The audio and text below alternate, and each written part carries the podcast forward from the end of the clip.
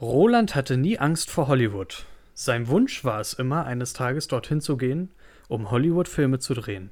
Amerikanische Filme halt.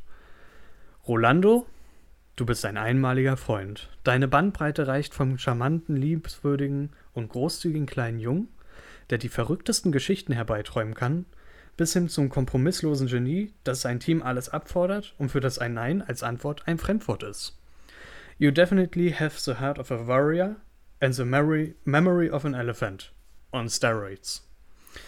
Das ist der Einstieg der Biografie zu Roland Emmerich und damit willkommen zu unserem Podcast, Joels und Trappers Film Podcast, ähm, mit unseren Lieblingsfilmreihen. Und wir beginnen mit einer Danksagung.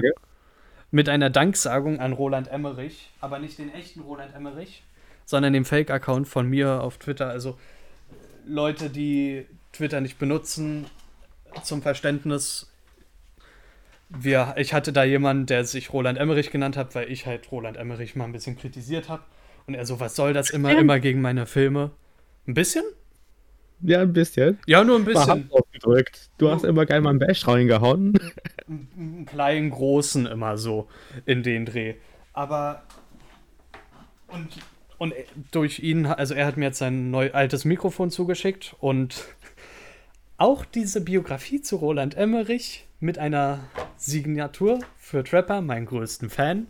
Und deswegen haben wir da jetzt vorgelesen. Nee, aber jetzt kommen wir zum richtigen Thema und zwar unsere liebsten Filmreihen. Also. Ich möchte eine Frage stellen. Ja. Was hast du an welche Filmreihe oder Trilogie hast du zuletzt gesehen? Tri äh, Filmreihe an sich. Äh, ich würde tatsächlich sogar sagen Star Wars, weil ich heute die neue Folge Bad Batch geguckt habe auf Disney Plus. Wenn das zählt. Es ist zwar nur eine Serie davon, aber irgendwie gehört es ja dazu. Ähm, ansonsten tatsächlich ähm, das Monsterverse von Universal, weil ich erst Godzilla von 2014 im 4K geguckt habe und gestern Kong Sky Island nochmal gesehen habe. Hatte nicht die Mumie auch noch dazu? Nee, die Mumie wäre wieder ein eigenes äh, Verse von Universal gewesen. Monsterverse ist ja Godzilla, Kong und sowas. Wenn ich mich da jetzt nicht vertue. Aber. Monsterverse ist von Warner. Ey, ist ja Warner, was laber ich für Scheiße, was für Universal.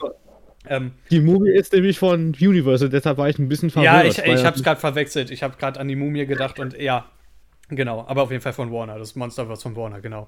Ähm, was weiß ah, Junge. Äh, ja, nee. Was hast du denn so für Filmreihen zuletzt geguckt? Das glaubt man mir jetzt nicht, aber ich habe tatsächlich ein bisschen spät damit angefangen, die Shrek-Reihe zu gucken. Es ist Oh. total skurril. Bitte? Oh, habe ich gesagt. Also, sind Also- schöne Filme, aber es ist schon lange her, dass ich das gesehen habe. Ich muss ganz ehrlich sagen, ich war ein bisschen erschrocken, was für ein Humor der erste Teil hatte alleine schon. Der aber Humor, nicht damit gerechnet. Ja, Also, vor allem denke ich mir nur, nur mein Teil. Aber ganz ehrlich, ich habe richtig Spaß gehabt beim ersten Teil, weil der einfach, äh, wenn du bedenkst, ähm, Eddie Murphy spricht ja den Esel. Und meine Mom hat gestern auch gesagt, oder an dem Tag, als ich ihn geguckt habe, wenn du dir den genau anguckst, merkst du, der ist dem aus dem Leib geschrieben, weil der sieht dem wirklich so ähnlich aus. Und das ist das Schöne. Der labert so viel, der ist so charmant, so ein Gentleman, so ein Vollidiot, aber lustig. Mhm. Irgendwie Spaß beim ersten Teil gehabt. Teil 2 gucke ich nachher. Vielleicht gucke ich auch heute Abend die komplette Reihe zu Ende. Die gibt es ja zum Glück auf Netflix. ja, also ähm, kann ich nur empfehlen. Ähm, auf jeden Fall, äh, mir ist eingefallen, Kong habe ich vorgestern geguckt, weil gestern habe ich einen anderen Film geguckt. Keine Filmreihe, aber auch ein richtig guter Film. Und zwar ein Kevin Costner-Film. Ähm, Oh, 13 ja, mit dem Days. Nee, 13 Days. Ähm, das ist der Film, da geht es um die Kuba-Krise aus der Sicht der US-Regierung. Kevin genau. Costner ist ein persönlicher Berater und ein sehr guter Freund von John F. Kennedy hier. Und der Film ist, geht mehr so in diese po politische Ebene, ist richtig interessant, ähm, ist auf Amazon Prime. Ich weiß nicht, ob er auf Netflix ist, aber ich kann dir empfehlen zu gucken. Und ähm, Ich mag Kevin Costner. ja, ja, der ist gut. Und was das Lustige ist an dem Film, da hast du einen Kampfjet-Piloten, der Tieffliegeraufnahmen macht. Und der Schauspieler von dem Piloten ist der Großneffe von John F. Kennedy. Vom echten John F. Oh. Kennedy. Das ist ja cool. Das ist, das ist lustig irgendwie. Also, dass, dass, dass du da, also er heißt halt nicht Kennedy mit Nachnamen, aber er gehört irgendwie halt dazu. Also, du hast einen echten Kennedy in dem Film mit drin und der Film gefällt mir richtig. Also, der hatte auch richtig schöne Dialoge und so und ist richtig geil gemacht, richtig interessant. Es ist natürlich mehr so äh, nur aus der Perspektive Amerikas halt, weil halt um Kevin Costner und die Kennedys da geht, äh, John F. Kennedy und Bobby Kennedy halt. Aber äh, lohnt sich trotzdem. Werde ich auch wahrscheinlich, also ich, ich habe jetzt, ich weiß nicht, ob du es mitbekommen hast, ich lade ja meine Reviews jetzt doch lieber sonntags hoch, weil ich dann halt einfach samstags die Zeit dafür habe, ist mir halt lieber. Und. Hm? Das ist nachvollziehbar, aber wir schreiben ja komplett vom Thema ab. Ja, ja, ja, nee, äh, ist ja, ist ja okay, ist ja unser Podcast, können wir machen. Ähm, also, weil äh, donnerstags ist mir ein bisschen zu stressig, weil ich teilweise erst ähm, Dienstagabend da hinsetze, den Podcast hochlade und Mittwoch dann teilweise erst den Film gucke tatsächlich, den ich reviewen will. Und da komme ich dann halt einfach nicht hinterher. Und ich bin donnerstags teilweise auch noch beschäftigt und so. Also vormittags bin ich ja sowieso beschäftigt, von dem her. Ähm, ja. Aber unsere Lieblingsfilmreihen, also du hast ja schon geguckt, gefragt, was ich geguckt habe und so und du. Ähm, aber das sind ja jetzt nicht unbedingt unsere Lieblingsfilmreihen, zumal du ja erst den ersten Teil geguckt hast. Und ich meine, ich würde meine schon zu meinen Favoriten zählen, aber es ist nicht die absolute Lieblingsfilmreihe. Aber ich mag das Monsterverse von Warner. Jetzt habe ich das richtige Studio genannt. Und genau. ich, ich weiß nicht, hast du die drei Filme geguckt? Ich habe mir letztens ähm, Kong Sky Island angeguckt. Also ich glaube, es war, glaube ich, der zweite Teil. genau, so. genau, der kam ja zwischen den beiden Godzillas raus. Also ganz ehrlich, der war gar nicht mal so schlecht. Ich war positiv überrascht, einfach weil der Film auch nicht darauf setzt, so ein richtig überladener Trash-Film zu sein, sondern wirklich ja. irgendwas erzählen wollte. Und, und, das zweite, also wenn man sieht, wenn man den Film kritisieren mag, oder die Leute, die ihn kritisieren, sagen wahrscheinlich, der ist so viel CGI-Geballer, aber ganz ehrlich, was willst du bitte machen? Ich, äh, gut, wir könnten halt natürlich sagen, gut, dann macht Universal das so wie Japan früher, Mann im Kostüm und Rap, fertig. Also, wenn ihr das lieber also, haben wollt. Ich persönlich, ich bin, ich bin Fan davon, wenn ich sage, wenn ich, ich bin, ich habe immer gesagt, wenn ich sehe, CGI wird nur genutzt, wenn sie wirklich gut aussieht, dann sieht ja. sie gut aus und das ist es alle Male bei ähm, Kong Sky Island. Ja, und, und ich glaube, das und so eine Filme guckst du doch, um dieses CGI-Geballer zu haben. Genau. Und, und also, was, was ich halt finde, Peter Jackson hat den einen King Kong gemacht, ne? Damals mit den T-Rex auch, ne? Glaube ich, war Peter Jackson, ne? Oder vertue ich mich da gerade? Auf jeden Fall, ähm, der ja auch schon Reboot war von den King Kong, klettert dann auch äh, in New York auf dem Hochhaus rum und so ähm, dass sie halt nicht wieder das gemacht haben. Und generell, also King Kong ist ja genauso wie Godzilla ja auch äh, eher so japanisch. Und ich finde schön, dass sie die übernommen haben und dann mit Kong Sky Island auch ähm, Godzilla 2 angeteased haben mit King Ghidorah und sowas. Ich mag die Reihe wirklich, aber Kong ist der erste von denen, die du geguckt hast. Oder auch die beiden Godzillas hast du ja auch schon gesehen. Na, musst du unbedingt machen. Also ich. Obwohl, ich habe Godzilla 1 habe ich mal versucht anzugucken, aber irgendwie sagte, hatte er nichts gesagt und Teil 2 habe ich noch nichts geguckt. Du musst eine Chance geben, was ich bei dem Film mutig finde, er zeigt das Monster, also er zeigt Godzilla nicht von Anfang an. Ähm, versucht da so ein bisschen den ähm, Steven Spielberg im Weißen Hai zu machen. Viele kritisieren es halt, weil Godzilla glaubt nur eine Screentime von neun Minuten oder so hat, aber ich finde es gar nicht mal so schlimm.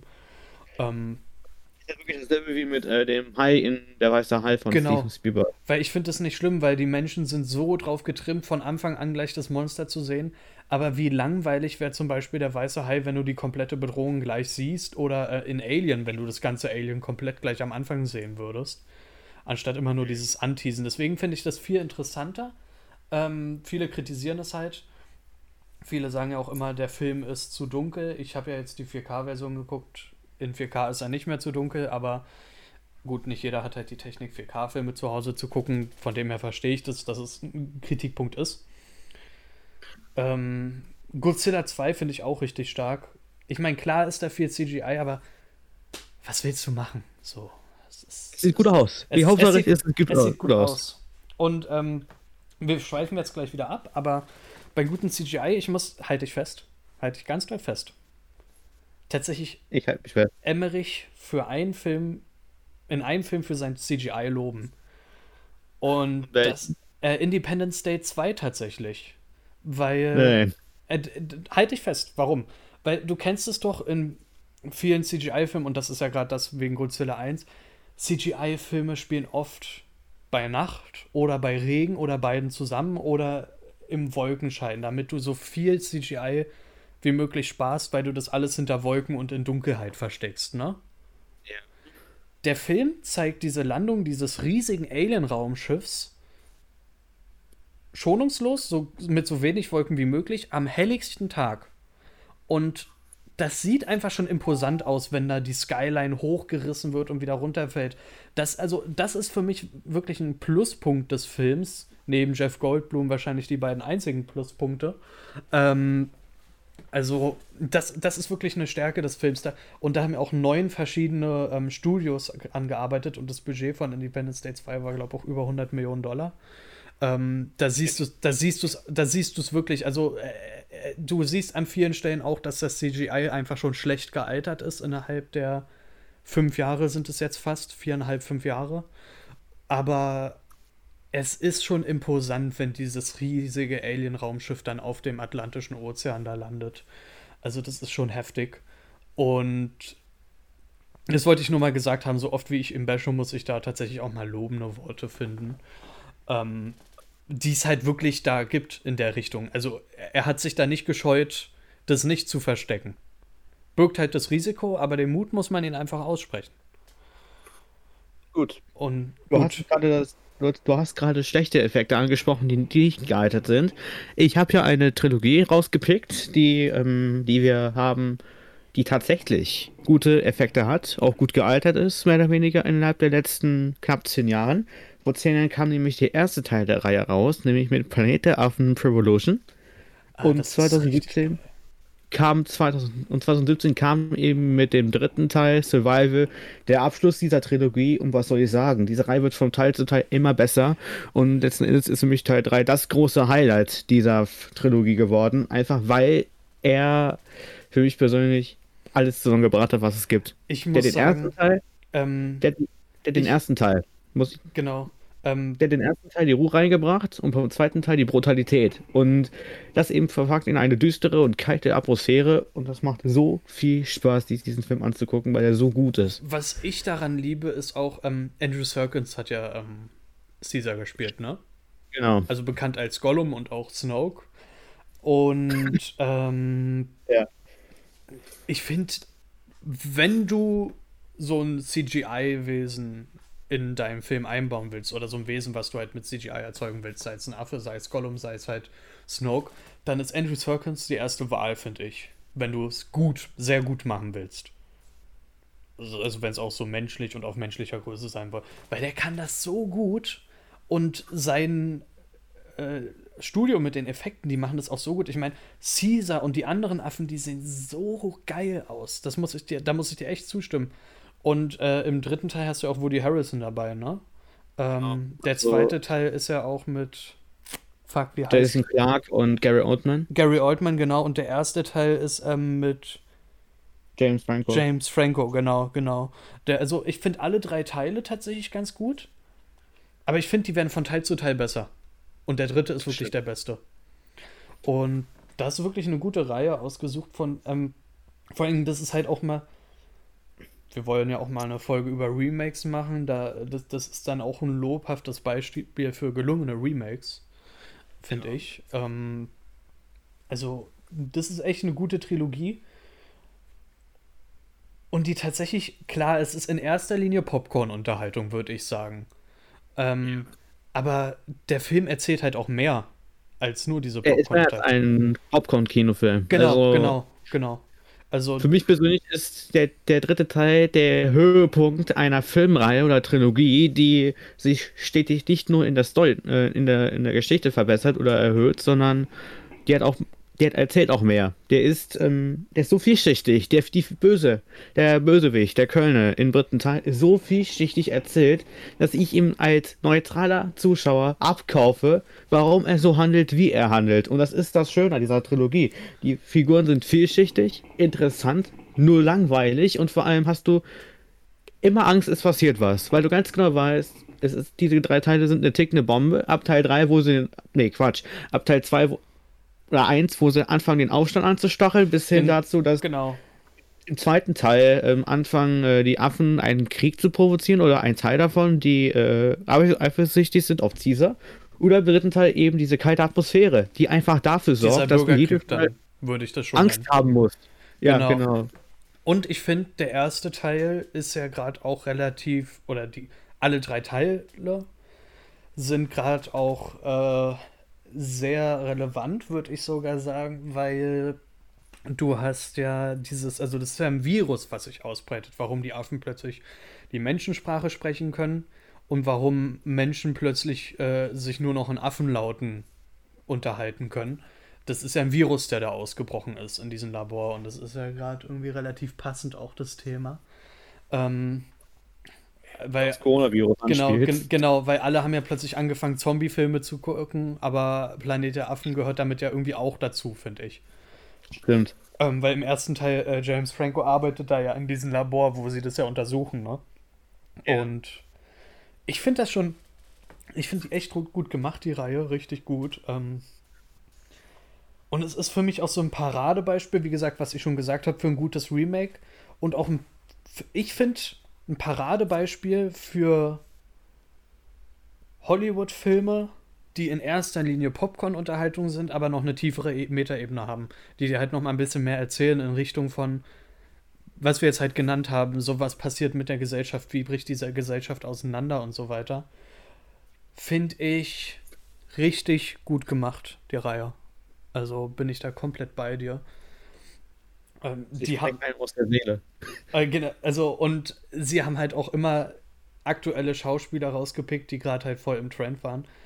Und ähm, gut, Gary Oldman geht eigentlich immer. Ja, gut. Manchmal habe ich das Gefühl, der schmeißt sich in Rollen rein, um einfach nur im Film aufzutauchen. Ja, also ich, also ich glaube, Gary Oldman ist so ein Typ, der liebt einfach Filme machen an sich, weil das finde ich ja lustig. Du hast ihn erst in die dunkelste Stunde und ein, zwei, drei Jahre später in Hunter-Killer als Admiral. Und Oder jetzt, ähm, der war jetzt für Mank Oscar nominiert und irgendwie habe ich dann noch gesehen, der hat irgendwie dann in to Robert oder so so ein Action-Thriller so auf so ein Direct-DVD mit Jessica Alba irgendwie. Genau, dabei. ja, du spielst, also ich, ich glaube, der liebt es einfach, Filme zu machen. Deswegen macht Ja. er halt auch so bei, ich meine, ganz ehrlich, das Einzige, was Hunter Killer davon abhält, ein B-Movie zu sein, ist Jared Butler und, also ist der Cast mit Jared Butler und ihn, würde ich mal sagen. Weil Hunter Killer ist ja jetzt zum Beispiel wirklich einfach nur wirklich komplette Popcorn-Unterhaltung. Ich, ich, ich finde den Film geil, aber die Effekte sind auch gut, aber Erstens siehst du den Film an, dass er vom Pentagon mitfinanziert wurde, was er wurde, und dann halt wirklich, ich meine, ich weiß nicht, hast du Hunter Killer gesehen? Mittlerweile ja. Ich, ich, finde ihn wirklich, wie gesagt, als Popcorn-Unterhaltungsfilm ist er ideal perfekt. Aber ich meine, allein dieses Zitat, äh, äh, Szenario, dass ein SEAL-Team den russischen Präsidenten aus dem Putsch rettet. Also, ja, okay. Äh, wir sind wieder abgedriftet von Thema. Wie gesagt, Deine nächste, deine nächste Reihe. Meine Reihe, ja. Ähm, ich würde eine Reihe nennen, die. Also erstmal hat die auch gute Effekte und die Reihe kann es sich meiner Meinung nach auf die Brust schreiben, dass sie es ge- wieder etabliert hat. Ansehnliche Action, gute Action, gute Kampfchoreografien zurück nach Hollywood ins Hollywood-Blockbuster-Kino zurückgebracht haben. Und zwar die John Wick-Reihe. Weil der erste Teil, der kann es sich so ein bisschen Genau. auf die Brust heften. Ich meine, ich finde, das siehst du so richtig, seit John Wick 1 fangen immer mehr Filme an, auch so in den Stil zu drehen. Und wir haben ja beide den Trailer zu Cash Truck gesehen. Und ich finde diese Szene, wo diese voll gepanzerte, gepanzerten Soldaten in dieser Bank sind, ne? Es hat mich so an John Wick 3 erinnert, diese Szene, wo diese gepanzerten Soldaten, die genauso aussahen, im Kontinente dann einmarschiert sind. Und ähm, die John Wick-Reihe, die Story ist jetzt nicht die tiefgehendste irgendwie. Ich meine, John Wick geht auf gar Rad. John Wick war eigentlich, also ist eigentlich ausgestiegen aus dieser Söldnerwelt und ist nur zurückgekommen, weil der Hund, den seine verstorbene Frau ihm geschenkt hat und getötet wurde und sein ähm, Ford, Mustang Boss, Ford Mustang Boss 69er Baujahr geklaut wurde. Und was der Film aber zeigt, ist schonungslose, gut choreografierte Action-Szenen. Da gibt es irgendwie so eine Szene, die, glaube ich, zwei Minuten am Stück gedreht wurde, aber eine Action-Szene, nicht nur ein Dialog, sondern eine Action-Szene. Und das ist wirklich krass. Und dass John Wick, also Keanu Reeves, dafür extra von Ex-Navy SEALs ausgebildet wurde und auch Martial Arts Kämpfern, von denen ausgebildet wurde für den Film. Und äh, diese, diese, diese, diese Welt, diese Schattenwelt, diese Unterwelt, dieses Universum, was sie da geöffnet haben, was sie dann im zweiten Teil mehr gezeigt haben und im dritten Teil noch mehr, dass es weltweit quasi ein Netz ist. Das finde ich richtig interessant. Das finde ich richtig interessant. Und das, äh, deswegen, ich freue mich auch auf den vierten Teil und ich kann mich an dieser Action halt nicht satt sehen. Die hypnotisiert mich irgendwie so ein bisschen, wenn ich den Film gucke. Ich, äh, ich werde von dieser Action so hypnotisiert, im positiven Sinne aber. Hast du uns mal getroffen in Berlin? Zu der, ähm, zu der Social Movie Night von John Wick 2 habe ich Keanu Reeves getroffen, weil er dabei war, ja. Ich meine, der wurde ja angeblich auch in Berlin, ne? Mittlerweile im Moment. Ich, ich weiß es tatsächlich gar nicht. Äh, ich weiß, dass sie äh, Matrix 4 im Filmpark Babelsberg zum Teil mitgedreht haben. Der Teil von John Wick spielt auch hier. Ja, das, das, ist geil, das ist geil, ja. Also Matrix 4 haben sie auf jeden Fall dort gedreht. John Wick 4 vielleicht auch, okay, das ist cool. Ähm, freue ich mich tatsächlich drauf, weil Filmpark Babelsberg, ich war da tatsächlich schon mal, das ist ein bisschen außerhalb von Berlin. Und ähm, da sind echt auch ein paar namhafte Sets so mit dabei. Also äh, da wurde eine Zeit lang öfter mal da gedreht. Und du, Hollywood liebt es ja teilweise auch in Europa und gerne auch in Deutschland zu drehen. Ich meine, wie viele Tom Cruise-Filme es gibt, die teilweise auch in Deutschland spielen oder wo Deutschland mit erwähnt wird, ne? Also Stimmt. Mission Impossible Fallout, wo sie auf der Ram Rammstein Air Force Base sind. Oder irgendein Film. Ah nee, welcher Film mit ihm war das? War es mit Tom Cruise? Ähm, ich erinnere mich an Atomic Blonde, äh, David Leach. Da haben sie ja der auch spielt hier. ja fast komplett in Berlin. Ja. Wo du ja, du hast gerade die Szene erwähnt, da hat David Leach eine Szene, ich erinnere mich an die Szene, da ging, glaube ich, knapp fünf bis zehn Minuten, da ohne diese, einen diese, einzigen wo, wo sich Choreografie. Wo sie sich das Treppenhaus darunter kämpft und dann ins Auto noch rein, ne? Ja, genau die. Genau, die ist geil, ja. Ähm, Aber gut. Wir genau. können ja gerne noch mal eine eigene Podcast-Folge zum Actionfilm machen. Also, Würde ich sogar vorschlagen, ja. Dann ja, machen wir das. Ich würde nämlich, würd nämlich sagen, John Wick, deine nächste Reihe, die du noch empfehlst. Ja, also wie gesagt, also erstmal Keanu Reeves ist halt ein durch und durch sympathischer Schauspieler und hat halt das Charisma, so einen Film zu tragen. Und ähm, ich finde allein der Trailer zu John Wick 3 sieht besser aus als einige andere Actionfilme der heutigen Zeit. Oh, ähm, so einige Geschichten, aber die kann ich später nochmal erzählen. Ja, ja, äh, ähm, genau. Aber wie gesagt, die John Wick-Reihe gehört nicht ohne Grund zu meinen Lieblingsfilmen rein. Ähm, Einfach weil ich so eine Filme mag, wo authentische Action verwendet wird und dann noch mal Keanu Reeves und das ist halt perfekt für mich. Also, ich würde mir tatsächlich auch wirklich ein Crossover von Equalizer und John Wick wünschen. Ähm, Denzel Washington und Keanu Reeves, eine ja, geile Kombi. Das wäre richtig geil. Also, das wäre richtig, richtig geil. Ähm, genau. Ja, und ich, ich finde, du siehst es auch, wie gesagt, was ich erwähnt habe, Gut, David Leach hat ja jetzt auch immer mehr Filme mitgemacht. Der, der hat ja auch in äh, Hobbs und Shaw mit Regie geführt und das siehst du an der Action wirklich auch. Und er hat in Deadpool 2 mitgewirkt und das siehst du auch an der Action, finde ich. Einfach wie es choreografiert ist. Du siehst an der Choreografie, der Action-Choreografie, es ist David Leach. Das ist seine Handschrift, die die Action trägt, finde ich. Das stimmt. Also, genau. das ist halt wirklich so. Ja, also, also ich finde es ja schade, dass Chad Stahelski und David Leach nicht mehr zusammen Regie führen und David Leach ja nur noch als ähm, Produzent für John Wick 2 und 3 aufgetreten ist, ne? Und Chad Stahelski alleine Regisseur war. Das hast du so ein bisschen gemerkt, aber es ist trotzdem noch grandios, die Reihe. Also und einfach diese, diese Welt, die Schauspieler und so. Ich finde es grandios. Ich finde es wirklich grandios, die Reihe. Und ich, wie gesagt, ich freue mich auf Teil 4 und jetzt freue ich mich nochmal, wenn du sagst, er wurde zum Teil in Berlin gedreht. Das ist schon cool. Also. Ich gelesen habe, spielt der vierte Teil teilweise hier in Deutschland, was total geil ist. Einfach weil ich persönlich auch ein großer Fan von der Reihe bin, aber ich glaube, ja. wir kommen zu einer anderen, ich möchte mal noch, noch eine andere Reihe ansprechen, die wir beide wahrscheinlich auch sehr mögen. Ja. Ich denke davon, dass die zwei, dass der zweite Teil, glaube ich, uns beide am ehesten anspricht, einfach weil der am bekanntesten ist von der Reihe und das ist die, die in der Dark Knight Trilogie von ja. Christopher Nolan. Für mich persönlich einer der besten Superhelden-Trilogien, die ich kenne und überhaupt, meiner Meinung nach. Teil 1 war phänomenal. Teil 2, muss man nicht drüber sprechen, absolutes ja. Meisterwerk meiner Meinung nach. Und Teil 3 ähm, ist absolut in Ordnung gewesen für den dritten Teil, meiner ich, Meinung nach. Ich finde Teil 3 immer noch stark. Ich finde Teil 3 immer noch stark. Also Teil 2. gut, das ist nicht das Problem. Das Problem ist, ich, der war für mich ein Ticken zu lang und zum anderen war er mir ein bisschen zu am Ende zu, zu wirklich ein bisschen zu lang am Ende raus, aber ähm, ich kann nicht abstreiten, wie gut er ist. Es ist eine Trilogie, die mich von vorne bis hinten gekriegt hat. Michael, äh, Michael Bay schon. Christian Michael Bay. Bay. hat den Film gemacht, deswegen ist er so schön, genau. Nee, Christian Bay, der ja. Schauspieler, Hauptrolle in Batman, absolut phänomenal, aber wird leider, wird großartig übertrumpft. Nicht leider. Von Heath, Led Heath Ledger, Ledger, von ja, einem Typen, der den Joker spielt. Also im zweiten Teil, von dem man nicht gedacht hätte, dass der den so gut rüberkriegt. Ja. Und ganz ehrlich, der für mich die Joker-Reihe so auf eine hohe Messlatte gelegt. Ich habe das mit, ich habe Joaquin Phoenix beobachtet dann in seinem eigenen Film. Ja. Und ganz ehrlich, der ist auch zwar richtig gut, er hat auch verdient den Oscar gekriegt, aber der kommt nicht an Heath Ledger ran. Ganz also ehrlich. Also ich muss nein. sagen, Heath Ledger ist der beste Joker, den wir hatten. Und genau. die Dark Knight-Reihe ist richtig geil.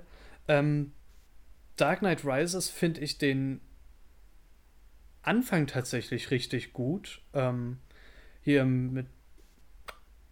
Wie heißt denn der Typ da am Anfang? Äh, diese, äh, der Schauspieler. Ähm, Aiden Gillen, der CIA-Agent, wo, wo sie in dem Flugzeug sind in Dark Knight Rises, ne? Mit Aiden ja. Gillen, den CIA-Agent. Leider habe ich hier nur ein Ticket für einen, mit, mit, für einen Gast wo er dann die beiden da eis, eiskalt abknallt und dann halt ähm, Bane halt sagt, ja, vielleicht sagen sie nichts, weil sie wissen, dass du sie erschießt und so. Es ist eine richtig geile Trilogie, richtig, richtig gut. Und wie gesagt, Dark Knight wirklich der beste der drei Teile. Und ich finde, die Effekte sehen auch für die Zeit auch so gut aus. Und Nolan ist da einfach ein Genie für und war der perfekte für die Trilogie. Und meiner Meinung nach ist seit Dark Knight Rises irgendwie Warner Bros. mit seinem Film in einer Identitätskrise mehr oder weniger. Ähm, was Superheldenfilme angeht. Mit den DC Universe. Also, oh. du hast so mal mehr oder weniger gute Filme. Ähm, aber wusstest du, Dark Knight Rises, dass Joseph Gordon-Levitt, der spielt ja diesen einen Polizisten. Wusstest ja. du, dass er der Robin ist? Das habe ich erst später erfahren, tatsächlich. Also, er, er, am Ende stellt er sich ja vor, dass sein Zweitname Robin ist, ne? Und er mhm. ist er soll tatsächlich dann der Robin sein. Klar, es geht nicht weiter, aber so. Ja, also er könnte es sein, wenn noch ein vierter Teil gekommen wäre, wahrscheinlich. Aber der Abschluss ist da schon gut. Also ich. Dark, Dark Knight, der bleibt immer in Erinnerung. Allein schon der Anfang mit dem Banküberfall da, ne? Also. also aber ich muss auch ganz automatisch dann aber auch an den Soundtrack von Hans Zimmer zurückdenken, einfach weil er alle drei Filme ja komponiert hat und mhm.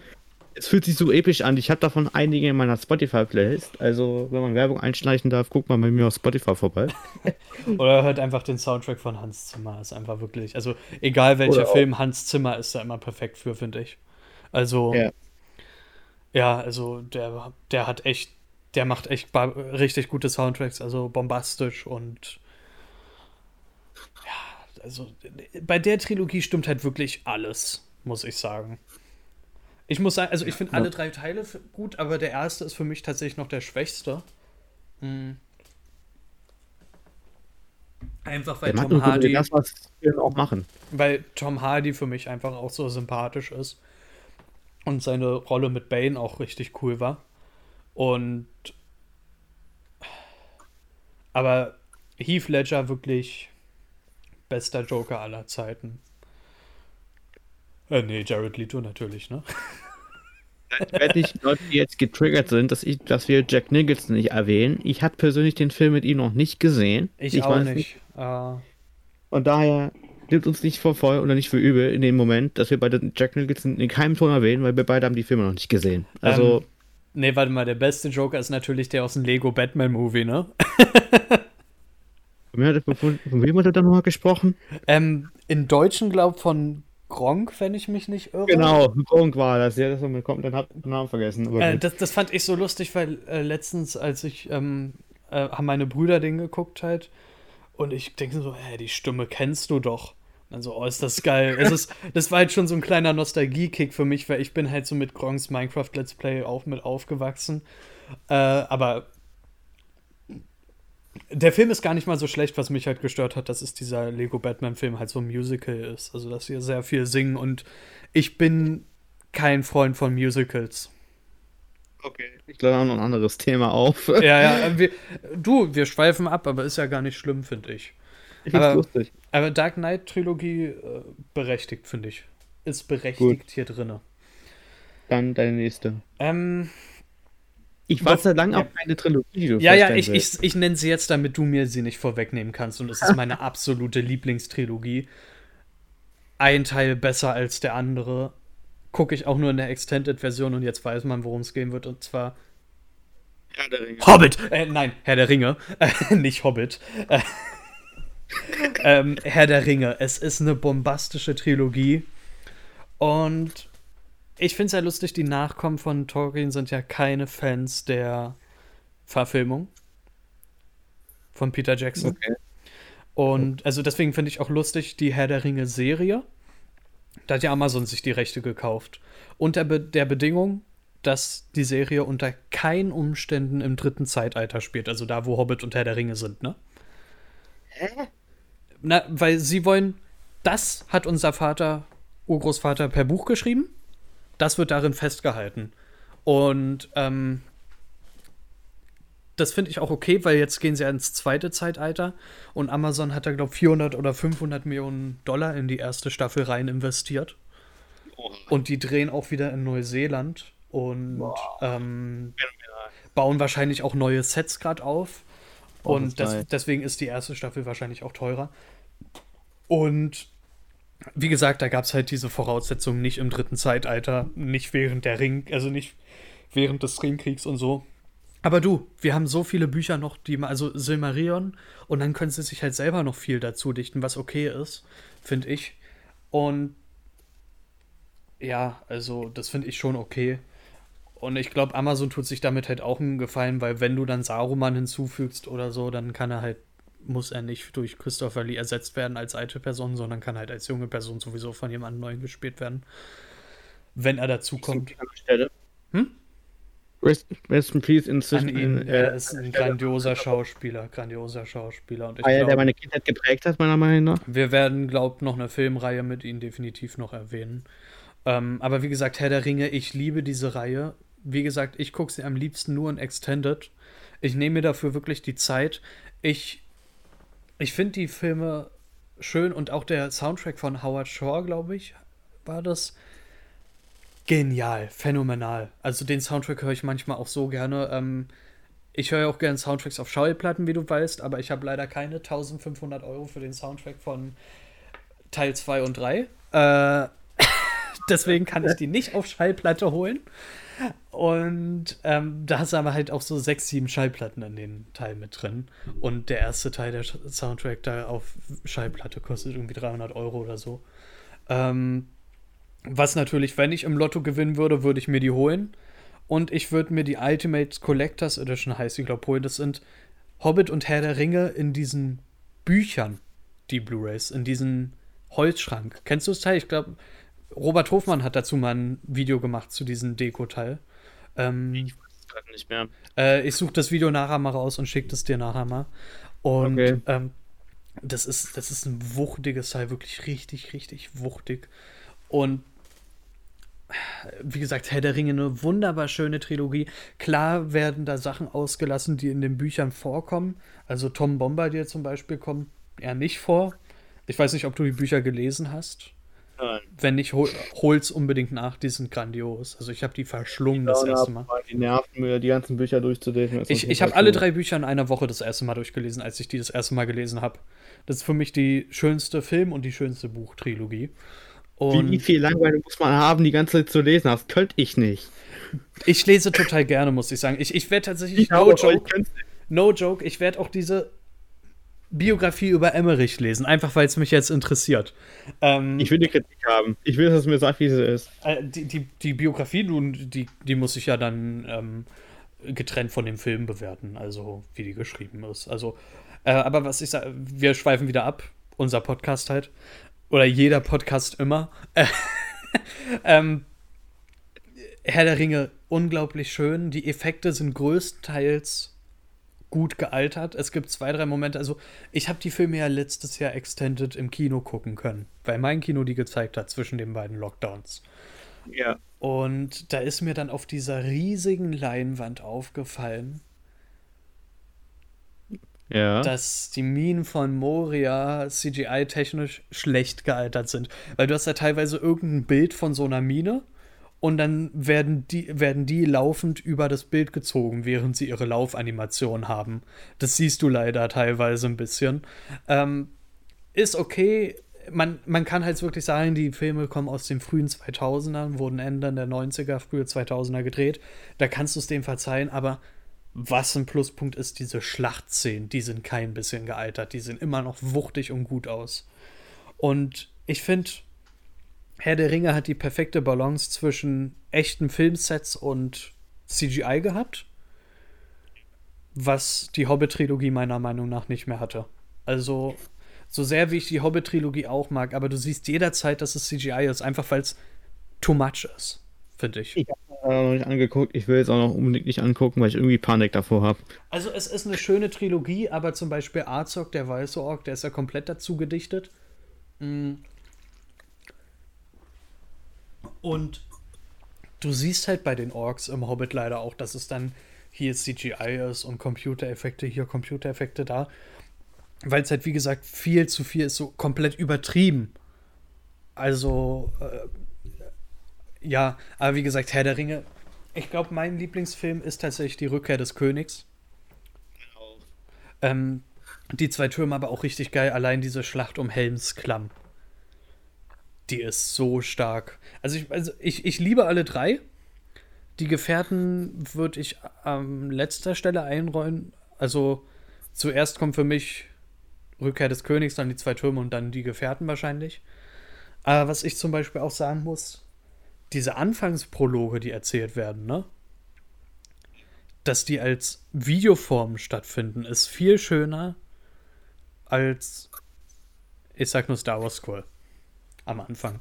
Dieser Balken, der auch nach oben geht. Ja, was ist damit? Stell dir vor, Herr der Ringe hätte das so gemacht.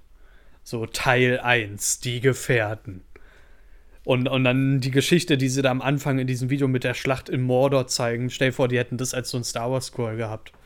Ähm, da bin ich, also da muss ich auch sagen, das ist ein extrem positives Beispiel dafür, wie du sowas richtig machst. Nichts gegen den Star Wars Scroll, aber er ist legendär geworden, genauso der Herr der Ringe. Aber ja, glaube, aber dieser Balken am Anfang von Star Wars, ich meine, du gehst. Wie gesagt, ich lese total gerne, aber ich gehe doch nicht ins Kino, um diese Vorgeschichte, die teilweise auch gar keinen Sinn mittlerweile mehr ergibt, die sie da drin schreiben, äh, da komplett durchzulesen. Zum Beispiel, dass Star Wars, The Clone Wars, das auch richtig gut anders gelöst hat mit diesem Einsprecher. Dieser, dieser Typ, der von Star Wars The Clone Wars und dann, und dann so. Der Erzähler. Genau, dieser Erzähler, genau. Und ja, aber wir waren bei Herr der Ringe. Wunderschöne Geschichte. Und auch meiner Meinung nach ist nicht Frodo der Held, sondern Sam ist der wahre Held von den beiden. Ja, stimmt. Weil Sam der stärkere von den beiden ist. Allein dieses, Herr Frodo, wenn ich euch, äh, wenn ich den Ring nicht tragen kann, dann kann ich wenigstens euch tragen. Und und dann auch diese wunderschöne Szene am, am Ende, wo Aragorn und ähm, wie heißt sie, die Elben heiraten. Ähm, du weißt, wen ich meine, ne? Ähm, ich glaube, die emotionalste Szene ähm, war, genau, als. Wo, äh, das wollte ich gerade sagen, äh, äh, wollte ich halt gerade sagen, wo, wo die Hobbits sich dann verbeugen wollen vor Aragorn, weil er der neue König ist und er dann sagt, ihr verbeugt euch vor niemanden. Genau, die. Die ist so, oh, so herzzerreißend emotional. Ähm, ich liebe diese Szene wirklich. Also, das ist, also, wenn ich jemanden sagen würde, wenn mich jemand fragen würde, was ist deiner Meinung nach die, deine absolute Lieblingsfilmszene überhaupt, würde ich diese Filme zei Filmszene zeigen. Ich glaube, da wäre ich sogar dabei. Also Ja. es gibt so einige Szenen, die ich sehr emotional finde, aber ich glaube, die ist relativ weit oben dabei, einfach weil sie so packend war und so emotional. Ja, und vor allen Dingen, Also- wenn, wenn du die drei, äh, zwei Teile davor geguckt hast und den dritten Teil, dann siehst du ja auch, was alle vier Hobbits ja durchgemacht haben. Also, äh, Mary und Pippin haben ja genauso viel durchgemacht ähm, wie die beiden. Und deswegen, also, dass so kleine, unscheinbare Hobbits tatsächlich ganz Mittelerde gerettet haben. Das ist halt das Schöne so daran. Und die Geschichte ist wunderschön. Und Tolkien hat da echt krasse Bücher abgelegt. Und Peter Jackson hat mit den drei Filmen geniale Filme geschaffen, meiner Meinung nach. Also, wer Herr der Ringe noch nicht geguckt hat, schämt euch Holt's bitte nach. und holt's nach, genau. äh, Aber gut. willst du Star Wars hast machen oder? Du hast davon angekratzt. Ähm, du kannst gerne was ergänzen. Ich persönlich finde, ganz ehrlich, die beste Reihe aus diesen neun Teilen ist definitiv die erste. Also von sechs, äh, von vier bis Also wir sechs. reden jetzt über Star Wars, genau. Genau, über Star Wars, äh, Episode 4 bis 6, eine neue Hoffnung bis die Rückkehr der Jedi-Ritter ist meiner Meinung nach die beste Reihe aus den neuen. Aber ganz Star Wars ist für mich persönlich große Kindheit. Das Genau. ist mehr, als wir letztes Mal angeteasert haben, Transformers. Da hattest du ja ange angedeutet, dass das für dich ja beeindruckend war. Das war bei mir Star Wars, mehr oder weniger. Diese Nee, ganzen also dass Transformers als Kind beeindruckend wäre, wenn man, wenn ich es als Kind schon geguckt hätte, dann wahrscheinlich. Ähm, Aber gut, wir reden über genau. Star Wars. Genau. Ähm, Star Wars war für mich persönlich mein, ein großes Kindheitsphänomen. Ich habe so einen Freund gehabt und war von vorne von vornherein hin und weg. Die ganzen Laserschwerter, die ganzen Klone, die ganzen Jedis und Sith.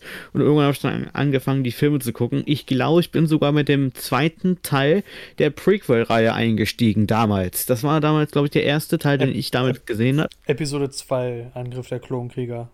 Genau. Genau. Also, Es- das war für mich damals großes Kino. Und dann guckst du dir 2015 den siebten Teil ran, äh, an, als wir gesehen haben, der kommt raus.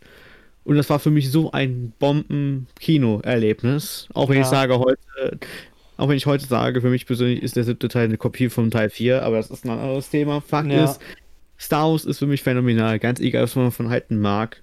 Und John Williams und sein Score machen das auch nochmal ein Stückchen besser. Ich glaube, Der ist der einfach, John Williams, also er ist ein Gott. allein dieses Star Wars und der Imperial. March und so, also John Williams hat da geiles Zeug geschaffen. Ich stimme dir zu, die Star Wars-Reihe Kindheit auch mit, also man ist mit der Kindheit mit drauf aufgewachsen. Ich habe noch einen emotionalen Bezug zu Star Wars The Clone Wars, weil ich ähm, damit ja auch aufgewachsen bin. Jeden Samstag 20.15 Uhr Star Wars The Clone Wars live auf Super RTL. Das war immer die schönste Zeit als Kind. Das waren die schönsten Samstage immer. Und ähm, Star Wars ist einfach so ein. Ich durfte gerade Super RTL gucken. Ja, ich habe es immer bei meinem Vater geguckt. Papa hat dann halt, halt immer die Folgen aufgenommen, wenn ich nicht bei ihm war und die habe ich dann geguckt und dann halt die anderen live. Das war mal ganz cool. Und ähm, was zum Beispiel, also Star Wars ist einfach, ich gehe mit dir, Episode 4 bis 6 sind die besten meiner Meinung nach. Ich finde aber auch Episode 3 phänomenal, einfach weil er auch so düster ist und so. Und von den neuen Disney-Filmen ist meiner Meinung nach Rogue One der beste und der reiht sich auch mit Episode 5 als meine Lieblings-Star Wars-Filme auch ein. Tatsächlich. Also Gut. Rogue One auch genial und jetzt unpopular opinion, ich habe es jetzt in einem Podcast von Don Boyero schon mal angesprochen und ich glaube, wir haben auch schon mal drüber gesprochen. Episode 8 ist ein richtig guter Film, aber kein guter Star Wars-Film. Genau. Das ist es halt. Also, ähm, wie heißt jetzt der Regisseur? Warum habe ich jetzt den Namen vergessen? Ryan Johnson, äh, richtig guter Regisseur, aber ähm, bei Star Wars hat es halt leider nicht so funktioniert. Da hat halt diese Star Wars-Magie gefehlt. Hat mir generell bei der neuen Trilogie ein bisschen gefehlt, aber Rook One hatte das schon für mich. Und Rook One war auch schön. Fand, ich fand, das war richtiges Star Wars-Feeling mit diesem militaristischen Imperium. Und wie gesagt, ähm, Clone Wars, also so Clone Wars, es gibt ja noch Clone Wars, diese Zeichentrickserie, die habe ich auch. Das sind ja so zwei Teile, die auch in Spielfilmlänge gehen. Die sind auch richtig schön. Und dann gibt es halt The Clone Wars. Und ich bin damit aufgewachsen. Ab Staffel 3 wird es wunderbar schön. Also die anderen Staffeln sind auch schon, aber ab Staffel 3 wird es ja dann auch für Erwachsene mehr. Mhm. Schon erzählt, ja. Genau, und ich mag auch Rebels. Rebels ist total unterbewertet, meiner Meinung nach. Jetzt auch Mandalorian, was sie geschafft haben, phänomenal, richtig gut. Und Bad Batch habe ich jetzt auch angefangen. Ich finde es auch richtig, richtig geil. Also, wie gesagt, Star Wars muss man lieben oder hassen halt. Ähm, was viele auch immer denken, Star Wars ist keine Science Fiction. Star Wars ist Science Fantasy. Star Wars ist in was? erster Linie ein Märchen. Ja. Ein Science-Fiction-Märchen halt. Und deswegen, auch wenn sie immer sagen, Star Wars nimmt seine eigene Physik nicht ernst, klar, das ist immer ein bisschen schade gerade äh, so angeblich, also wenn Planeten angeblich so einen Planetenschatten im Lichtgeschwindigkeit haben, dass du halt vom Planeten an sich nicht in den Hyperraum starten kannst. Und im Mandalorian machen sie es dann trotzdem. Ist okay. Ja, wenn ihr korrekte Physik und Einhaltung der Physik des eigenen Films haben wollt, dann guckt halt Star Trek, meine Fresse. Ähm, äh, Star, äh, Star Wars, wie gesagt, wunderbar und ich finde, Episode 3 kriegt nochmal durch The Clone Wars viel mehr Tiefe. Weil du da die emotionale Bindung zwischen den Jedi und den Klonen noch mal mehr hast. Ja. Und ähm, wir haben die Order 66 jetzt dreimal sehen können. In, halt einmal in Episode 3 und einmal in The Clone Wars und einmal in Bad Batch. Und in Bad Batch finde ich es lustig, weil da ist der Padawan Kanan aus Rebels der da gejagt okay. wird. Also, dass sie halt immer wieder Verknüpfung zwischen den Serien halt auch schaffen. Das finde ich ganz cool. Also, Kanan ist ja dann der Mentor von den Hauptcharakter aus Rebels. Und ähm, er ist halt in Clone Wars während der Ex äh, Order 66 halt der Padawan. Das finde ich echt cool gemacht und wie gesagt, die mittlere Trilogie auch die beste. Was ist dein Lieblingsfilm von Star Wars eigentlich? Ich glaube sogar ähm, hier ähm, der, der fünfte Teil hier ähm, die, ja, das Imperium steckt zurück. Genau. Auch wenn ich sagen muss, dass auch mir die Rückkehr der Jedi-Ritter sehr gefallen hat oder ah. Wie du schon sagst, Episode 3 auch ein Film, der, best, der beste Teil eigentlich von der Prequel-Reihe meiner Meinung nach. Ja, ja. Und wenn ich heute drauf gucke, filmisch, glaube ich, Teil 8 von der von der neuen Trilogie. Der Sequel-Trilogie, genau. Aber Einf einfach weil er sich weniger abguckt als J.J. Abrams. Aber gut, wir lassen es dabei. Für mich ja. ist die das Imperium steckt zurück der beste. Und daher. Rogue Run, hast du den gesehen? Ich muss, mit, ich muss zugeben, ich muss ihn nochmal gucken, weil das letzte Mal, als ich den geguckt habe, war ich nicht ganz bei Trost. Da war ich gerade von der Narkose aufgewacht, da liegt so. der im Fernsehen. Oh, den musst du unbedingt nachholen. Musst du wirklich machen, der ist wunderschön. Ähm, welcher Film zum Beispiel, also welcher das Problem hat wie Episode 8, finde ich, ist der Han Solo-Film. Das ist an oh. sich ein richtig schöner Film. Ich mochte und, nicht. Also ich, ich mag den Film, weil, also Woody Harrison spielt da seine coole Rolle und Alan Ehrenreich und so, aber so, das nimmt doch diese ganze Mystik. Also, es ist ein guter Film, aber kein guter Star Wars, weil es diese ganze Mystik, weil du musst nicht wissen, woher diese Würfel in Star Wars kommen, die eigentlich auch nur Deko sind, die der. Die Sequels haben denen einfach nur plötzlich eine tiefere Bedeutung gegeben, die Würfel aus den rasenden Falken. Oder wie Han Solo zu seinem Namen gekommen ist, oder wie er Chewbacca kennengelernt hat. Oder der Kesselflug und sowas. Das musst du nicht unbedingt alles im Film sehen. Das kannst du halt schon lesen und dir dann selber dazu denken, eigentlich. Aber es ist ein solider Film gewesen. Es hätte eigentlich auch eine Trilogie werden müssen und sollen, haben sie aber dann abgebrochen, die Pläne. Und ich finde, die, die, die haben die Ereignisse zu schnell halt abgehakt, finde ich. Also da hätte man sich mehr Zeit lassen sollen. Und dann halt die Ereignisse alle auf drei Filmen zeigen sollen. Aber naja, ähm, deswegen, also dem Film vergessen halt auch viele und ich glaube, die größte, äh, größtenteils wurde der Film nur abgestraft wegen Episode 8, weil da alle wutentbrannt aus dem Kino gerannt sind, als der Film vorbei war glaube ich. Und Han Solo ja nur wenige Monate danach schon kam. Weniger als ein halbes Jahr, glaube ich. Vier, fünf Monate danach kam schon Han Solo ins Kino.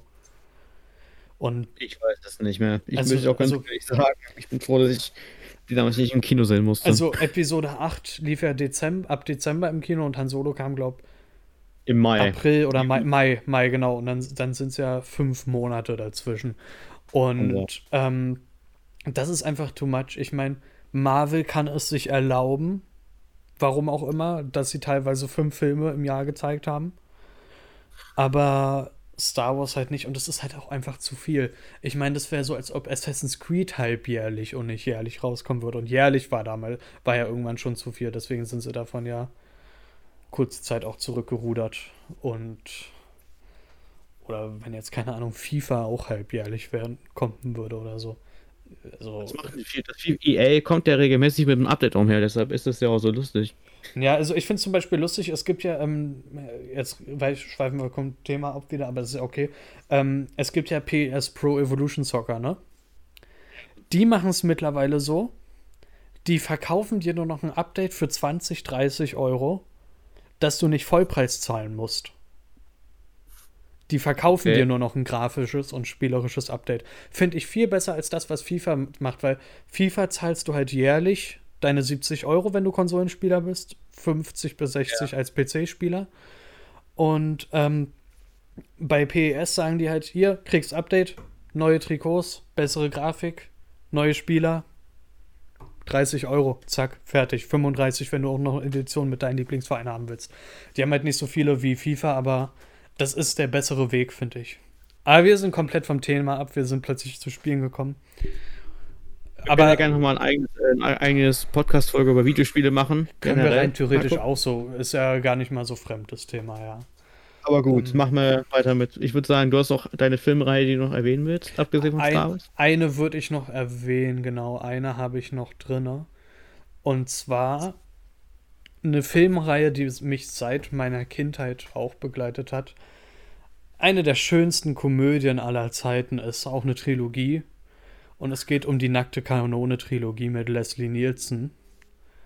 Und. Die ich oh, die musst du unbedingt nachholen. Das sind so witzige Filme. Also, die leben von ihren Dialogen und so. Und das ist so auch so Slapstick-Humor und alles so tollpatschig, aber Leslie Nielsen macht es so genial. Also da gibt es auch so eine Szene, wo äh, seine Freundin dann zu ihm sagt, ich bin eine glückliche Frau, Frank, und er antwortet dann mit, ich auch. Und zum Beispiel. Und also der Film lebt von seinem Humor, seinen Dialogen und er ist so genial. Also musst du wirklich gucken. Leslie Nielsen hat, ist einer großartigen Trilogie. Und es ist auch so eine Szene am Anfang, wo dann die Bösewichte aller Länder am Tisch sitzen, irgendwie Gaddafi, Gorbatschow und so, und Leslie Nielsen ist dann so verdeckter Polizist dort, schlägt die alle zusammen und Gorbatschow hat ja dieses Muttermal auf seiner Stirn gehabt, ne? Diesen Fleck. Michael Gorbatschow. Dieser Russe. Und Leslie Nielsen wischt den halt im Film ab und sagt dann so, ah, ich wusste es. und die Filmreihe kann ich dir wirklich nur empfehlen. Nackte Kanone, richtig geil. Das ist halt das ist so Comedy, wie ich sie liebe. Und da stimmt halt für mich alles. Und die, die ist auch schon älter und auch schon älter, aber trotzdem perfekt ich seh, gemacht. Ich sehe gerade, dass du auch eins und drei, glaube ich, auch Netflix hast. Zwei müsstest du, also ähm, die Filme heißen alle unterschiedlich. Warte mal. Ähm, Teil 1 heißt noch 1. Der zweite Teil heißt dann schon zweieinhalb und der dritte 33, ein Drittel. Den habe ich dann auch hier, aber den, äh, den, den zweiten Teil finde ich nicht hier. Also, schade, wäre blöd, wenn nicht. Also. Aber du kannst sie auch zusammenhanglos gucken. Ist jetzt nicht sonderlich schlimm, aber das ist eine Reihe, die musst du unbedingt mal nachholen. Ähm, die würde ich nennen. Und dann, was ich auch noch, also die wollte ich jetzt halt nur erwähnen nochmal. Und was ich auch noch nennen würde, und dann ist unsere Zeit danach, glaube ich, auch schon rum, ist Jurassic Park. Hätte ich auch noch auf meiner Liste. Genau, also, also Jurassic Park, finde ich, gehört halt auch noch mit dazu. Hast ja auch wieder John Williams als Komponist dabei, ne? Genau. Das hört man einfach, finde ich. Und das ist auch so eine, so eine Melodie, die sich auch im Kopf festgesetzt hat. Und gerade Jurassic Park 1 als Kind gesehen und die Kinnlade fällt ein runter, wenn du da diese Dinos siehst, was ja immer noch richtig gut aus, auf, äh, aussieht, weil es auch teilweise Animatronik ist und keine Computereffekte. Und Jurassic Park 2 fand ich dann auch richtig gut. Den fand ich sogar ein bisschen gruselig als Kind mit diesen Velociraptoren und so. Vor denen hatte ich immer Angst als Kind. Und der dritte Teil ist äh, okay, der schwächste Teil der Trilogie, würde ich sagen. Ja. Ähm, und auch mit Jurassic World 1 und 2 hast du relativ solide Filme, finde ich. Der, der erste zeigt ja, was passiert wäre, wenn der Park offen, also eröffnet hätte, also wenn man den geschafft hätte, den zu eröffnen. Ja. Und das sieht halt auch wieder so bildgewaltig aus. Aber der erste Teil ist ja irgendwie einfach nur Mercedes-Werbespotten überlange, scherzt man ja immer, weil das ist ja lustig, weil die immer so am Mercedes-Stern vorbeischwenken, wenn Mercedes da im Film ist, im ersten Teil. Ja. Also äh, haben die wohl ordentlich Geld auf den Tisch gelegt, um ihre neuen AMGs und so präsentieren zu können. Ja.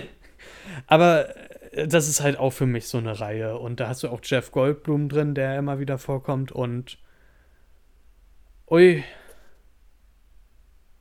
da hat er wirklich mit seine beste Rolle abgeliefert, glaube ich. Für mich persönlich ist auch äh, der erste Teil, glaube ich, ein absolutes Highlight. Also Meisterwerk schlechthin. Man kann von den zweiten ja. und äh, halten, was den, man will. Der, der zweite ist noch richtig stark, finde ich. Der ist richtig, richtig gut. Der ist das richtig stimmt, gut. aber kommt Teil 3 und der ist am Ende so absurd. Ich muss ganz ehrlich sagen, ich habe immer nur noch gelacht, weil er so das, lächerlich war. So absurd du meinst, ähm, wenn, als dann die Nationalgarde dann angerückt ist am Strand? Ich denke, ich bin Glaub abgefallen. Also, ich finde es. Ich, finde es vor allem, ich finde es halt so lustig, wie die eine Frau mit ihrem Megafon da steht. Ähm, oh. Hier, Dr. Dings, Ja. sind sie hier? Und die so, nicht, nicht, hier sind Dinos auf der Insel. Und dann die Nationalgarde kommt, wo ich mir denke, Jungs, Mädels, Wird's ernsthaft? die kommen mit Landungsboot, also mit der Nationalgarde, lass es, okay, ist okay. Das finde ich sogar einigermaßen realistisch, weil wenn die sagen, da sind welche auf der Insel, dass die Amis sagen, okay, wir holen die mit der Nationalgarde zurück. Aber was ich halt so unrealistisch daran finde, du hörst Schwimmfahrzeuge, amphibische Schwimmfahrzeuge, wenn sie im Wasser schwimmen. Gerade aus der Zeit, die Teile hörst du einfach, die sind laut. Du kannst, und das ist halt so dieses Fahrzeuge machen erst Geräusche, wenn sie im Bild sind, Klischee, was du oft in Hollywood hast, finde ich. Gerade so auch so mit Helikoptern und so, ne? Wenn dann so ein Helikopter, dass du den dann auch erst so hörst, wenn der da ist, das finde ich halt, oder halt auch da mit den Schwimmfahrzeugen, dass du die erst hörst, wenn sie im Bild erscheinen, wo ich mir denke, Alter, erstens müsstest du ja irgendwo im Hintergrund einen Kreuzer, Zerstörer oder Schlachtschiff oder so im Hintergrund sehen, was auch immer. Und dann müsstest du diese Landungsboote schon sehen und hören, während sie da mit dem Megafon stehen. Vor allen Dingen, was mich wundert, wo, wie kommt die Frau auf diese Insel? Wo steht das Boot, mit dem sie angekommen ist? Und warum ist nur sie da? Und warum kommen die Soldaten halt erst viel später? ja, nee, aber auf jeden Fall, ich, ich mag alle drei Filme. Ich mag auch die Jurassic World-Filme beide. Ähm, auch den zweiten tatsächlich, der ja auch gehatet wird. Auch nicht zu Unrecht, aber ich mag ihn einfach. Und. Aber der Ich erste freue ist. mich auf Dominion. Ich freue mich auch drauf, ja. Eigentlich hätte er ja Also- dieses Jahr kommen sollen, aber danke Corona macht für möglich, dass nichts, wir wieder ja. Äh, nächstes Jahr soll er jetzt, glaube ich, kommen, ne? Ich hoffe, dass wir nicht noch lange auf James Bond machen müssen. Äh, Also angeblich Ende diesen Jahres. Da bin ich ja mal Angeblich. gespannt. Ich, ich bleibe erstmal bei angeblich. Ich lege mich da nicht fest, bis wir ihn wirklich sehen. Und ähm, ja, Dune soll ja auch kommen, Top Gun Maverick.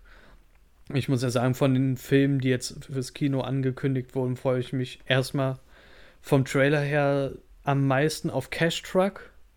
A Quiet Place 2. Oh, Ja, ähm, ich muss sagen, Killers Bodyguard 2 sieht Oh. okay aus. Hast du den neuen Trailer gesehen? Ja. Ähm, äh, das, ähm. Oh Mann, wie heißt der? Wen meinst du? Äh, Schauspieler. Ryan Reynolds? Nee, nee, nee, da- das hier Dings mitmacht, das, was am Ende kurz angeteased wird im zweiten Trailer auch. Mann, ich ähm, weiß es gerade nicht, wen du meinst. Ich hab's heute wieder mit Namen. Ähm, warte, du kennst den her. warte, warte, warte, warte, warte, warte, Morgan Freeman. Dass Morgan Freeman mitmacht, das finde ich irgendwie cool. Ähm, Augenblick, was? Ja, im zweiten Trailer kommt kurz Morgan Freeman vor. Oh nee, sag ich, er spielt mit. Oh nee. Doch. Aber ich, ich, ich stelle mir das ganz lustig vor, das könnte cool werden. Ich befürchte, das wird der Vater von Samuel Jackson. Ich weiß es nicht, wer Ja. es werden sollte, Der aber. wegen zigtausenden Morden nicht verhaftet wurde. Ich sag's dir, es wird der Vater. Nee, der Vater ist doch tot. Von Samuel Jackson. Oh. Das war doch der. Pri das war doch der Priester in der Kirche. Ach ja, stimmt. Das war Sorry. der emotionale Moment aus Teil 1. Ähm, Ach ja, so, der, ja. irgendwo, irgendwie freue ich mich tatsächlich auf den Film, aber der Trailer sieht für mich nicht so stimmig aus wie der erste Teil, muss ich sagen. Ähm, aber wie gesagt, Cash Truck freue ich mich erstmal wirklich richtig drauf. Nee, Kingsman. Teil 3 von King, Kingsman. Kingsman auch. Ähm, Dune wird wahrscheinlich ein richtig großes Epos. Top Gun Maverick freue ich mich auf, weil es Tom Cruise ist.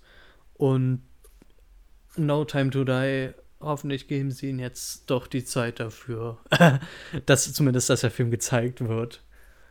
Und worauf ich mich tatsächlich auch freue, einfach weil ich dieses äh, eigene Universe liebe, ist Conjuring 3. Da ist ja auch der Trailer draußen. Stimmt, ich hab's auch gesehen. Der, der, sieht, der sieht auch ganz gut aus, aber James Wan führt nicht mehr Regie. Ich bin da ein bisschen skeptisch. Apropos skeptisch. Ich bin Ja. genauso skeptisch bei Venom 2. Er sieht okay aus. Ich muss zugeben, aber ich habe den Trailer größtenteils vergessen. Wobei, nee, da ist so lustig, äh, wie er dann, äh, wie ähm, Venom dann ja auch immer die Verkäuferin in den Adidas-Laden jetzt mitgrüßt. Und am Ende, äh, wo irgendein Fehler da ist, und dann, ah, da müssen wir sie fressen. Nein, müssen wir nicht. Also, äh, da der Humor wieder, aber Ganz ehrlich, ich habe einen Kumpel oder einen Freund, der hat den Trailer nicht, der hat mit einem gemischten Gefühl den Trailer gesehen und ganz ehrlich, der findet Carnage in den Trailer super, wärmt sich langsam mit äh, hier mit Rudy Harrison als Cassidy an, aber er sagt den Humor am Anfang, wo er dem da den Eddie Brock da diesen Ketchup auf den auf, der, auf, seinen, Dre- auf seinen Anzug da katapultiert, das ist nicht lustig und ganz ehrlich, das ist auch nicht lustig, das ist Ja. so uncool. Oh. und Dagegen lustiger fand ich eine Suicide Squad, den Trailer. Also ja, der, da freue ich mich tatsächlich auch drauf. Also, ähm, James Gunn. Ja, allein James Gunn, das sagt halt schon. Also, aber am meisten wirklich Cash Truck und glaub einfach wirklich No Time to Die. Das sind so die zwei und Top Gun Maverick, die drei Filme. Das sind so die Filme, die da hoffe ich wirklich, dass die drei dieses Jahr noch kommen. Und ähm, da, die will ich einfach im Kino sehen. Und äh, Mortal Kombat soll ja wohl Trash sein. Der wird richtig gehatet von Ja. allen möglichen Filmkritikern. Ja, aber ich mich auch also, letztens habe ich mich auch äh, gestern oder so mit Nerdkultur kurz angelegt, weil ich gesagt habe, mehr oder weniger, dass äh, jeder Leu dass jeder, ähm, jeder, dass jeder sein eigenes Bild machen sollte von Filmen, bevor er urteilt. Ja, Und da hat er mir, hat er mir einen halben, eine halbe Seite drunter geschrieben als Kommentarantwort auf Insta, wo ich mir auch nur dachte, alles klar. Ach, dann hat er wegen dir getwittert. Ich verstehe Leute nicht, die wie, äh, Filmreviews gucken und dann zu sagen, äh, man soll sich eine eigene. Ma Warte mal, ich muss mal kurz gucken. Er hat nämlich auf Twitter was getwittert. Ich habe das sogar retweetet. Ähm, Meine, der Leute, die das gesagt haben, die angekratzt haben, man sollte sich ein eigenes Bild von Filmen machen, bevor man sich Kritiker antut. warte mal, warte mal, warte mal. Ich, ich finde den jetzt. Ähm, Ich war einer von den zwei oder drei Leuten, die das Ah. angekriegt wer schaut sich Filmkritiken an, nur um drunter zu schreiben, man soll Filmkritiken nicht vertrauen? Jedes Mal. Die zweit, das zweitbeste ist immer gleiche Feststellung, dass man ja nur eine subjektive Meinung sei zu einem Film. No shit, Sherlock. Dann hat er es also wegen dir geschrieben. Okay. Äh, gut zu wissen. Nee, Ähm, nicht nur wegen mir. Er hat dann auch was anderes zurückgeschrieben. ja. Ich habe ja nur recht gegeben in, in, einer Hinsicht, einfach, dass man sich selber ein Bild machen sollte von einem Film und nicht nur auf Kritiker hören sollte. Ja, also äh, es, es stimmt beides. Also seine Kritik gegenüber den Leuten, die Filmkritiker kritisieren, stimmt. Ähm, weil ganz ehrlich, wenn du sagst, ich gebe mir, ich gebe einen Weg auf die Meinung von Filmkritikern, ja, Junge, dann guck keine Filmkritiken und schreib's nicht darunter. Ähm, das stimmt schon, aber die Kritik stimmt halt auch. Traut nicht immer nur Filmkritikern, also traut auch nicht immer nur uns, wagt euch trotzdem mal Filme zu gucken. Und was ich halt zum Beispiel finde, manchmal, also du lernst ja lernst einen Filmkritiker kennen, in Anführungsstrichen, würde ich sagen. Weil du lernst irgendwann seinen Geschmack und du weißt ja, wie er bezogen auf deinen Geschmack ist, ne? Und da fand ich es zum Beispiel lustig, bei Twitter hat dann jemand bei ähm, Nerdkultur drunter geschrieben, naja, ich finde es gut, wenn du einen Film gut findest, finde ich ihn schlecht und wenn du ihn schlecht findest, finde ich ihn gut. Ich mag deine Kritiken. und ähm, eine eigene Meinung ist immer wichtig, weil ich habe schon so oft Filme gehabt. Ich meine, wir haben nicht ohne Grund unterbewertete Filme gehabt. Wir haben Filme gehabt, die von Kritikern zerrissen wurden und letztendlich dann doch äh, gut waren, tatsächlich. Ja. Und ich bin da so zwiegespalten. Ich meine, ich stimme seiner Meinung schon zu. Warum guckst du dir halt Filmkritiken an, wenn du dann sagst, gib keine, gib, äh, scheißt auf die Meinung von Filmkritikern? ja, wie gesagt, guckst du halt nicht an. Aber finde ich lustig, äh, dass du das erwähnst und ich gestern den Tweet gesehen habe und auch retweetet hatte, weil ich ihn halt schon zustimme. Aber so wie du es sagst, stimme ich dir halt auch zu. Ich stimme halt beiden Seiten zu. Das ist ja auch vollkommen normal. Ich habe mich da nur ja. an, die, an der einen Dame orientiert, die da auch diesen Kommentar geschrieben hat. Aber das ist ein ganz ja. anderes Thema. Ich muss das gar nicht so aufmachen. Ja, ja, wäre dann eher für eine eigene Folge oder so. Wir sind eh ja. schon zu lang dran, glaube ich. Genau, ja, wir sind jetzt über der einen Stunde. Wir wollten ja immer nur bei einer Stunde oder so bleiben. Ähm, ja, ich würde sagen, also ich mochte die Folge jetzt. Ähm, du musst auf jeden Fall nackte Kanone nachholen, bitte ich dich drum. Ja. Ähm, und ich bitte jeden Einzelnen darum, der dir bisher zugehört hat, bitte jede einzelne, jeden einzelnen Film bitte hier auch nachgucken und seine Meinung bitte teilen. Irgendwie. Ja. Sagt, vor, vor allen Dingen die Emmerich-Filme, die wir erwähnt haben. Bitte einen Emmerich-Film-Marathon machen, Leute. Ähm, ja. Ich werde genau. mir heute, dank Spider-Dan, folgt ihn, äh, Midway angucken, natürlich. Äh, nein. Äh, äh nee, aber was ich mir von Midway angucken werde, äh, sind die Kommentare von Roland Emmerich. Die interessieren mich dazu. Also ich werde mir das Making-of dazu, dazu tatsächlich angucken. Vielleicht sogar heute, aber den Film. Na, wer weiß, wenn man sich mal wieder mit Freunden treffen darf, dann ein, zwei Bierchen vorher zwischen und dann können wir auch Midway gucken. Über Waldgeist und dann Wodka E dazu. Ja, ja. Und ähm, ich glaube, was ich tatsächlich jetzt nochmal die Teile gucken werde, weil du mir Bock drauf gemacht hast, weil du die Mumie erwähnt hast. Oh nein. Nicht den, sondern die Trilogie mit äh, Fraser. Mm, hätte man auch noch erwähnen können. Ja, also ich finde, das ist halt auch so ein kultiger Film, den ich als Filmreihe, ich, ich, ich liebe den ersten Teil. Ich, ich, ich, mag alle drei Teile. Ich mag den Humor da drin. Ähm, haben wir leider vergessen geil, zu erwähnen. Aber ich glaube, die werde ich die Tage auch mal gucken. Und die waren gut, ganz ehrlich. Der erste Teil war phänomenal, Teil 2 war völlig okay. Und dann kommt Teil 3, der war natürlich mit Abstand der Schwester halt. Aber, aber ich, ich mochte ihn trotzdem. Ähm, und jetzt die Reihe Disney, war gut. Disney. Oder wenn Disney-Mitarbeiter hier zuhört hört auf, die Bad Batch Folgen einmal wöchentlich hochzuladen. Ladet bitte alle auf einmal hoch. Ich will weiter gucken. Ich will nicht eine Woche auf die nächste Folge warten.